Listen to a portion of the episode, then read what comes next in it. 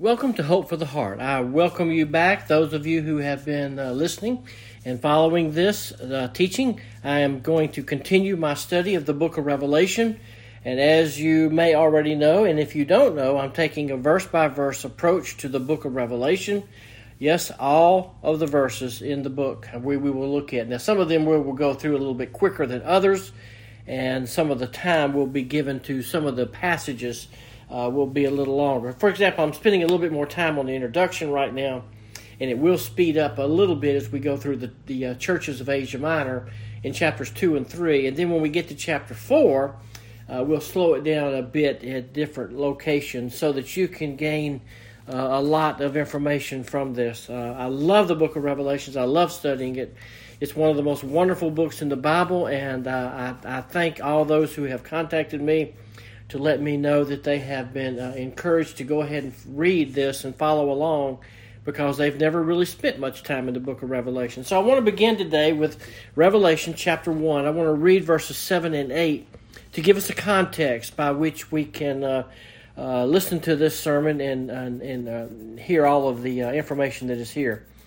Okay, beginning in verse 7 of Revelation chapter 1. The Word of God reads, beginning in verse 7 Behold, he is coming with the clouds, and every eye will see him, even those who pierced him, and all the tribes of the earth will mourn over him. Even so, Amen. Verse 8 I am Alpha and the Omega, says the Lord God, who is, who was, and who is to come, the Almighty.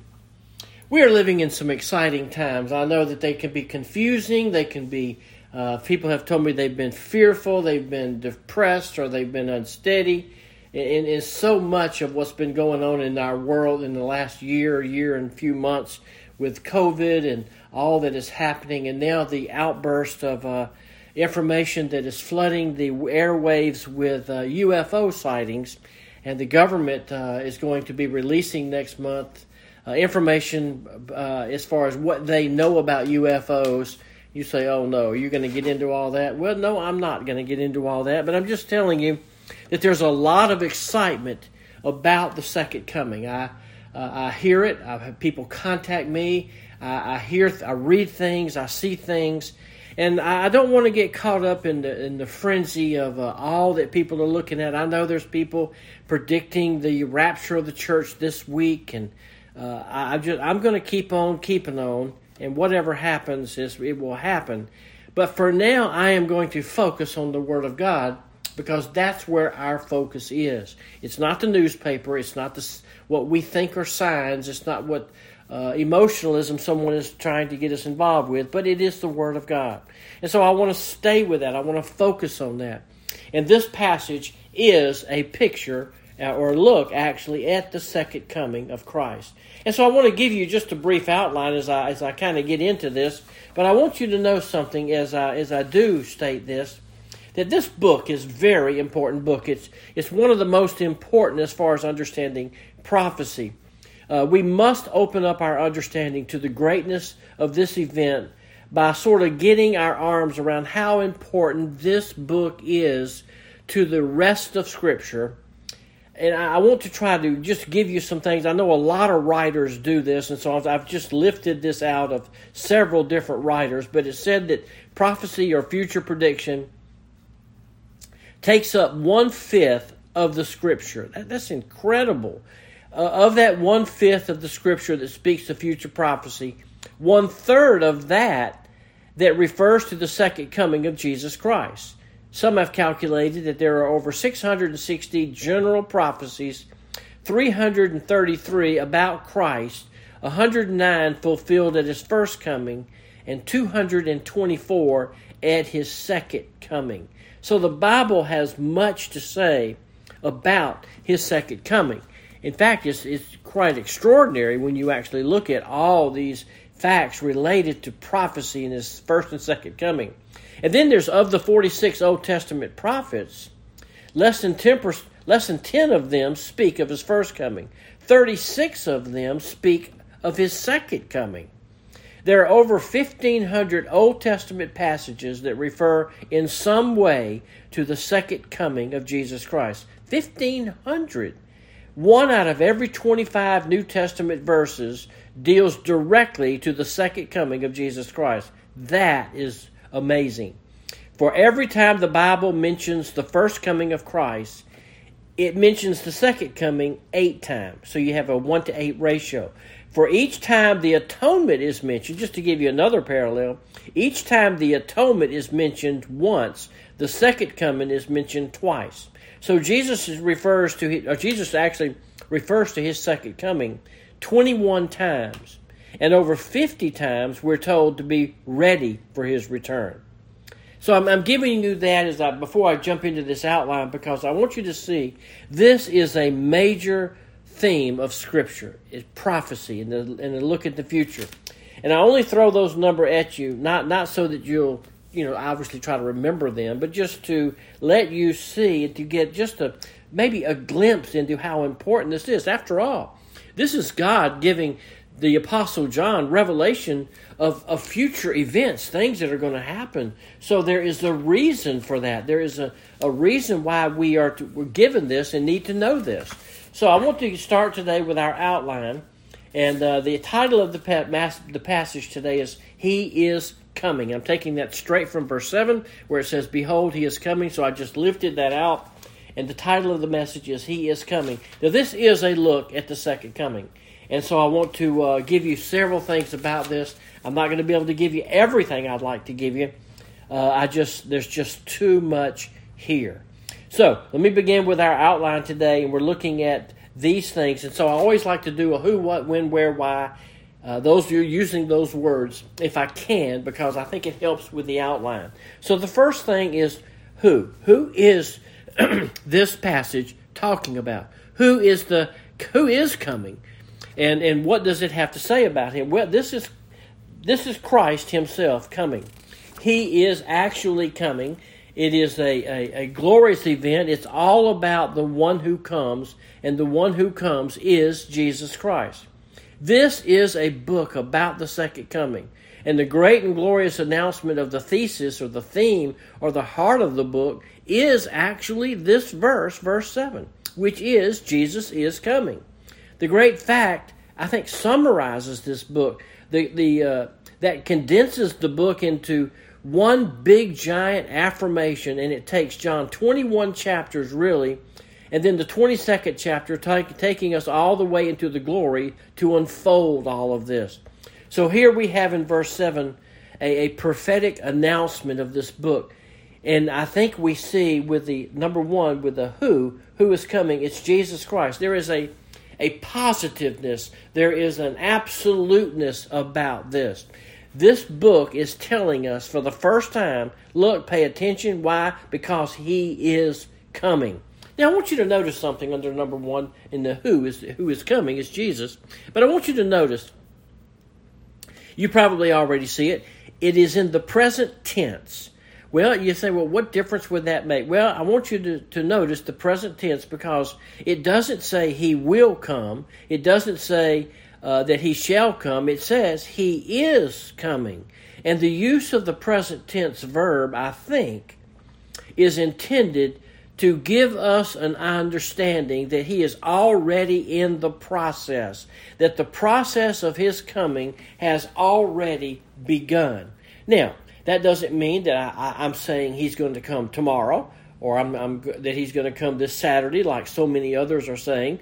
But I want you to know that this is just telling us here it's not something that he's sitting around waiting on. This process has already started. So the statement he is coming is really drawn out of Daniel chapter 7 verse 13 which says I kept looking that's Daniel 7:13 which says I kept looking in the night visions and behold with the clouds of heaven one like the son of man was coming and Daniel 7:14 says and to him was given dominion so John receives a, uh, an announcement or, or a, a word about this, a prophetic revelation here that is an affirmation that he actually is coming.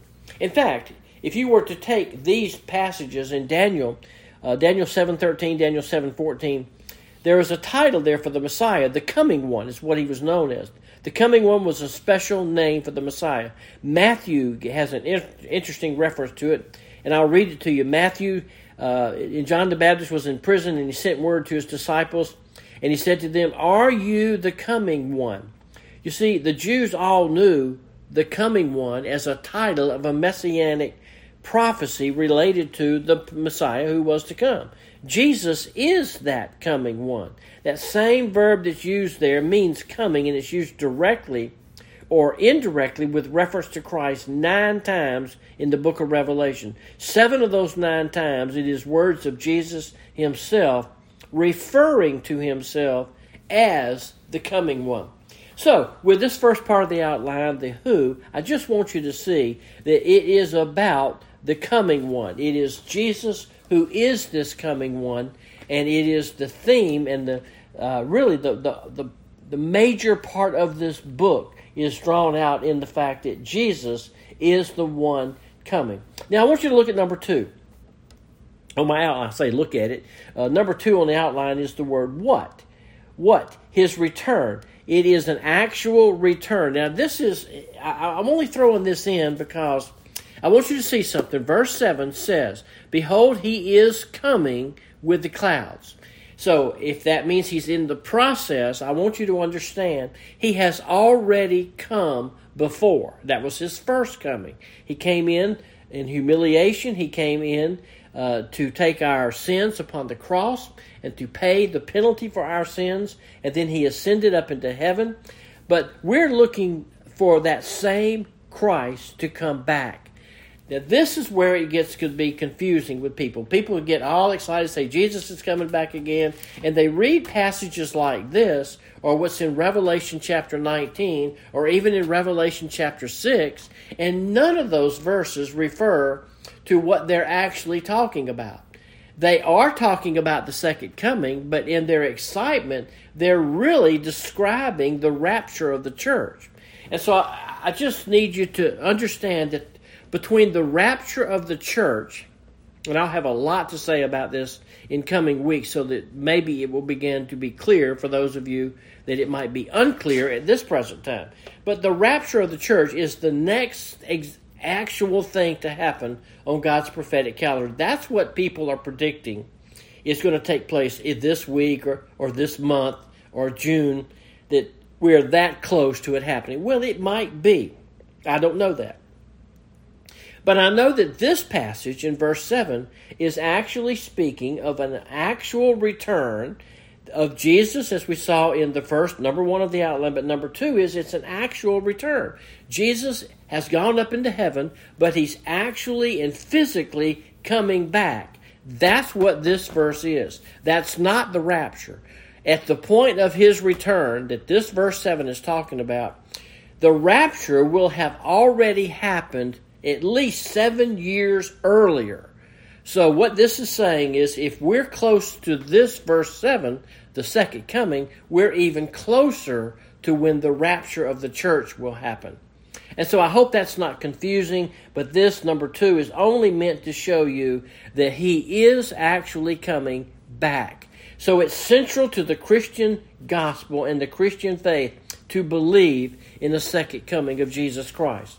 And so that is a different event than the rapture. In fact, we're going to see this as we go through because the rapture is meant to in uh, the message of the rapture is meant to encourage believers. In fact, it even says, "Wherefore comfort one another with these words." But the message of the second coming is not one of comfort. It's one of fear and, and, and mourning and crying and weeping. And we're going to see that in this actual passage. So I want you to know that number one is the who, number two is the, the what. And what is this? It's an actual return of Jesus Christ. But number three is how. And how is, is a very interesting thing here because I want you to, to take a look at verse 7. Behold, he is coming with the clouds. He's coming with the clouds, and the clouds play an important part. A cloud was the symbol of God's presence with his people in the desert or in the wilderness wanderings, as we read uh, through Exodus and Leviticus and Numbers uh, in the Old Testament. You remember they were led by a cloud by day and then a, a, a cloud of fire by night. You also remember that the cloud of the glory of God filled the tabernacle, and we can find that story in Exodus 40 when it was built. That's Exodus 4 0 when it was built. You also remember that when the temple was completed, and we find that in 1 Kings uh, chapter 8, there was a cloud, and that cloud was the glory of God. And It tells us how it filled the temple. And then in Daniel 7:13 that I've already said to you, the Son of Man will come with the clouds of heaven. And then Matthew 17:5 basically says a cloud came down on the Son of Man, and we saw that on the story of the transfiguration. When Jesus is up on the, the mountain with Peter, James, and John, but when Jesus uh, ascended also in Acts chapter 1, verse 9, a cloud received him out of their sight. And when he comes again, Matthew 24 30, he will come in the clouds of heaven. And then in Revelation 1 7, behold, he is coming in the clouds. And so here we see the clouds is how he's going to come. That's going to be, uh, as one writer puts it, his mode of transportation even though it's not really. But what's the point of it? Well, it could mean a heavenly origin. He's coming from heaven where the clouds are, but I don't think that's exactly what's intended here. I don't even think the point here is so much some kind of earthly cloud. I think this is a glory cloud or clouds. I think this is showing to us the very glory of the Lord Jesus Christ as he is going to return. If you go back to the Old Testament, all the way back to Genesis, you read about the Shekinah glory, which was light. And I think as I taught this several, uh, maybe uh, actually over a year ago now, the, the light was a blazing, shining light. it was God manifesting himself in light in that garden and it could be seen. It also could be heard because they heard the sound of it in the garden. It says they heard God moving in the garden. It must have been energized light. We don't really know. God is a spirit, though. We do know that. And not a body. God is not a man. And he did reveal himself in some kind of energized, blazing light. It was so powerful and so blazing that no one could see it fully and live. He even says that in Exodus chapter 33. So you can just have just a little bit here uh, about this this glory, but the thing about the light in Genesis is in in Exodus it, it had to be veiled. But in the future when Christ comes back, and we see it here in verse 7, the glory of Christ on these clouds, it will not be veiled. In fact, I can't wait to get to uh, Revelation 16 and 17, and actually, well, actually 15 as well, and show you how the world is prepared physically and atmospherically for Christ to return. It's going to actually, I remember the first time I began to see this, it astounded me to, to see and to understand that this is what he was talking about as far as the, the clouds of heaven and and all that is is there as far as this this book of Revelation and his return. It's absolutely amazing to see it. God is going to actually turn off the the lights of the heavens and then the glory of heaven is going to be revealed. So it's going to be unveiled glory. The first thing that God will do again is he's going to turn out the universe, turn it off. The sun goes off, the moon goes out, the stars don't shine, the entire universe goes pitch black. And we're going to take a look at that as we get further, much further along in Revelation. Uh, but this is just like a synopsis of this. We see the how he is coming. And by the way, uh, what makes up that cloud? The very blazing brightness of Christ, who is the express image of the Father. And that brightness is, is revealed to us in Hebrews chapter 1 is so bright. In fact, we're going to see it here in two weeks on Revelation chapter 1. Uh, it is said that 10,000 times 10,000 times thousands of thousands, which means innumerable number of holy angels in blazing glory. And you add that to the glorified saints of the Old Testament and the New Testament who are in blazing white robes as we come back in Revelation chapter 19. It will be a sight to behold for the world. And so when we look at this, boy, it, it's hard to imagine all that's going to happen. So, with our outline, we have the who, it's Jesus Christ. We have the what in, in this verse is talking about his actual return. And then, number three, how is it going to come about? He's coming in the clouds or he's coming in his glory. And then, number four, where?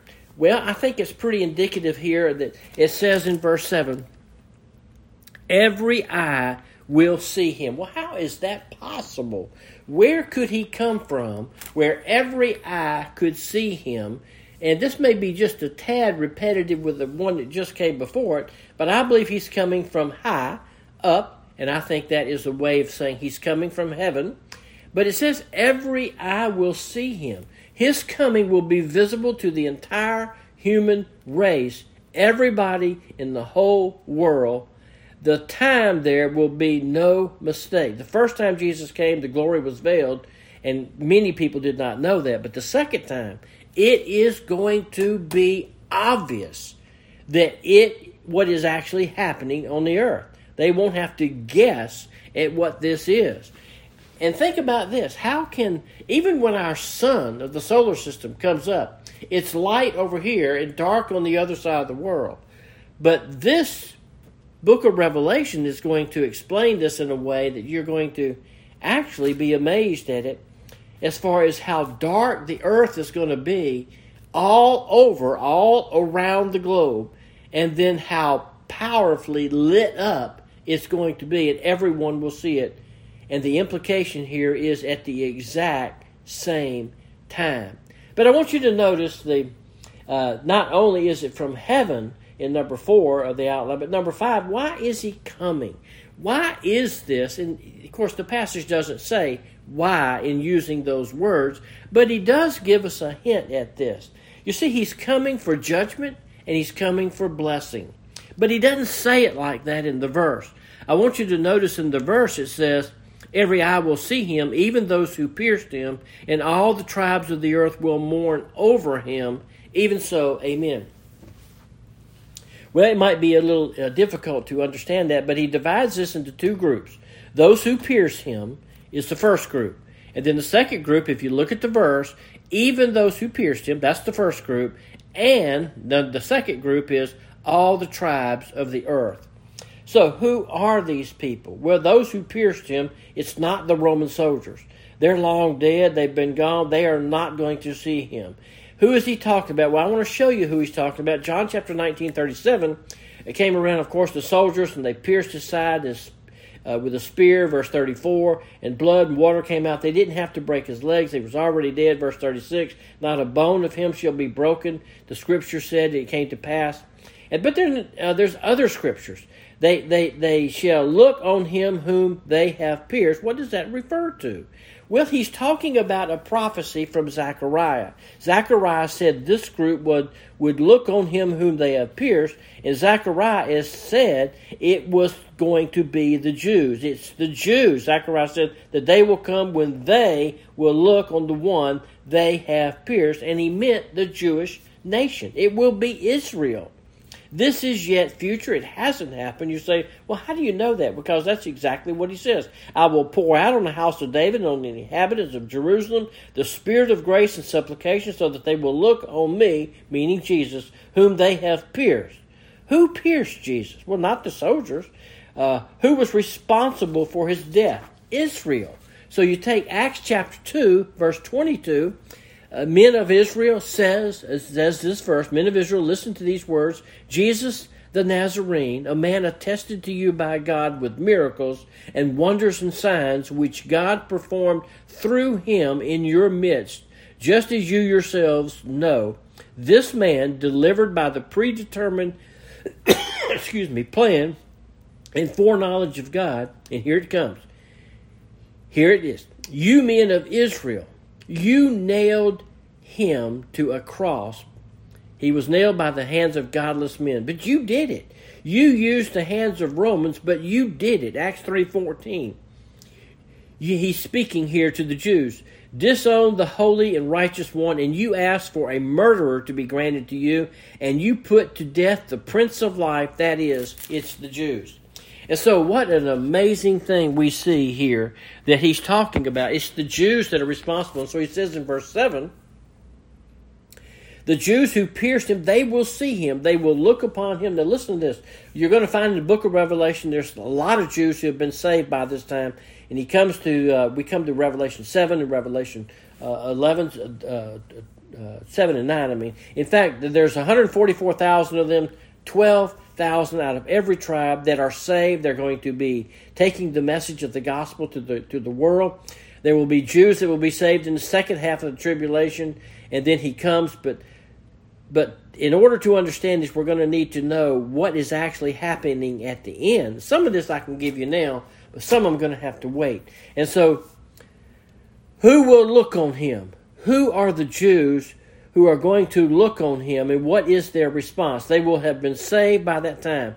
But for other Jews, when they first see Christ coming out of heaven, and they will not yet have repented of their sins and been saved, at that moment when they see him, they will be saved. You see, there's a period of time when Christ comes out of heaven before the final judgment. Maybe days, maybe hours, we don't know the actual length, but there is a time in which these Jews will be saved. In fact, doesn't uh, the book of Romans say, All Israel shall be saved. And I believe for the great vast nation of Israel, that will be the moment of the Jews' salvation, those who are alive, all of them. Now, before that happens, though, we're going to see a purging.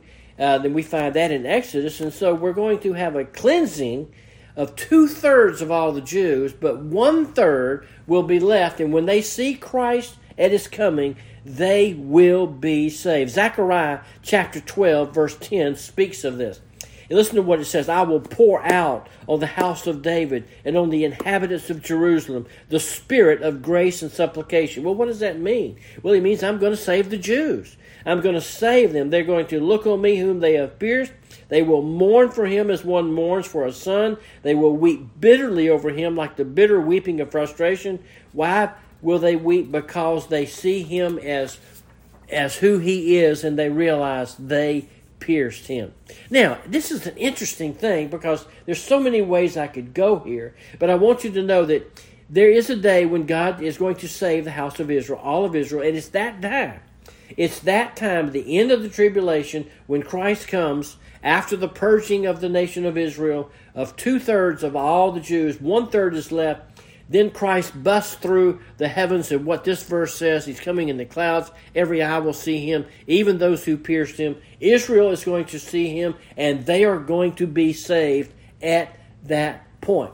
But you know what's interesting? If you want to read what they're going to be saying in their hearts, maybe some out loud, is read Psalm uh, Isaiah chapter 53. That is their actual confession as they see the one they pierced, they recognize who he is. They recognize the fact that they did not understand or did not see him for who he was. And that is their actual confession. So there is that day coming, and it is going to be an amazing day. It will. But I want you to notice that the mourning there, look at what it says. Even those who pierced him, and all the tribes of the earth will mourn those who pierced him is the nation of Israel, and they will be mourning through repentance, wanting, weeping and wanting to repent when they see Christ. But then I want you to notice the second group. The second group is all the tribes of the earth will mourn over him. There it is again, the word mourn over him. All the tribes of the earth will mourn over him. All the tribes of the earth. Who in the heck is that? Some people say, well, this is just another way of speaking of Israel. No, not right here, it's not. Matthew 24 30 tells us very clearly. It says, Matthew 24 30, the signs of the Son of Man will appear in the sky, and all the tribes of the earth will mourn. Same thing. And will see the Son of Man coming on the clouds, the sky, with power and great glory. Now, when they see him coming, they're not going to mourn. Listen carefully. They're not going to be mourning with repentance in their mind they're going to be mourning with fear. You see, this is a look at the, the Gentiles. This is another word here for Gentile nations when it says tribes of the earth. This is the rest of the world. The word mourning here is interesting. It is a word that literally means to cut. Well, why did they use that word? Because in, in Revelation, uh, and uh, when or in Revelation one seven when it talks about those who pierced him, then you go to Zechariah twelve and it talks about them mourning. It's not the same word. That word means repentance. This word means to cut. Well, why do they use the word to cut? Because it comes from uh, an, imagery where people were in deep despair for strange reasons. They would cut themselves. People, in fact, I, I hear that in some cultures they still do that. It's not uncommon for that to happen. 1 Kings chapter 18, verse 28. The frenzied, panic prophets of Baal and Horror, uh, when that great showdown they had with the prophets of Baal, uh, when they claimed that God was not hearing themselves, they when they realized that they cut themselves according to their custom with swords until the blood gushed out. I know it's a gory picture, but that's really what it talks about. People in despair on that day cut themselves, and that's what this is going to be. This is a look at the rest of the world and how they are going to be responding. When Jesus comes, the Jews are going to mourn a mourning of repentance, according to Zechariah, but the rest of the world will mourn. Look at how it says it. And all the tribes of the earth will mourn over him. Let me tell you something. They're not repenting. They are actual in fear of the judgment that is coming to them. And is it coming? It is coming. The Gentiles were mourn the mourning of judgment and fear. So we have two different groups, and one same coming, same second coming, causes one group, those who pierced him, Israel, to repent. It causes the other group to actually curse him. So this is an amazing thing. So I think when we uh, begin to unfold this and get to the end, it's going to be even more amazing. And so he is coming. That's the whole point of all of this. He is coming. And let me tell you something. Whether you believe it or not, the world is going to believe it at that moment. The Lord says, I, and then he, he, he gives us this last word here in verse 7 even so, amen. It's almost like he is saying here, uh, he is coming, and this is to say, yes, come. Israel shall be saved. The world's going to see it. Yes, let it be. Let it happen. Continue on. Even so, amen. I don't have time to get into uh, verse 8, but the Gentiles are going to be very responsive to this in a way that it's amazing. In fact, when you read this, you tend to think, well, gosh, are people going to have sympathy? No, people are going to be responding you either have the Jews responding with repentance or the rest of the world responding through this fear. And so when he says amen, he's using a Greek word and the Hebrew word, both of them meaning yes. And so he takes both languages and makes an affirmation here. It says it in verse 7 even so, amen. That's two different words, one Hebrew, one Greek. And so really he's saying, come, yes, do it.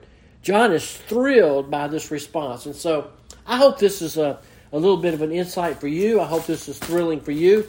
Next week, I'll look at verse 8 and we'll see three different attributes of God uh, confirming the fact of his coming in verse 7. I wish I had time to get to them, but I do not. But I hope you will read the book of Revelation and get involved in this book because I promise you, nothing but enthusiasm and excitement will follow. Thank you again for listening to Hope for the Heart and be reading God's Word daily.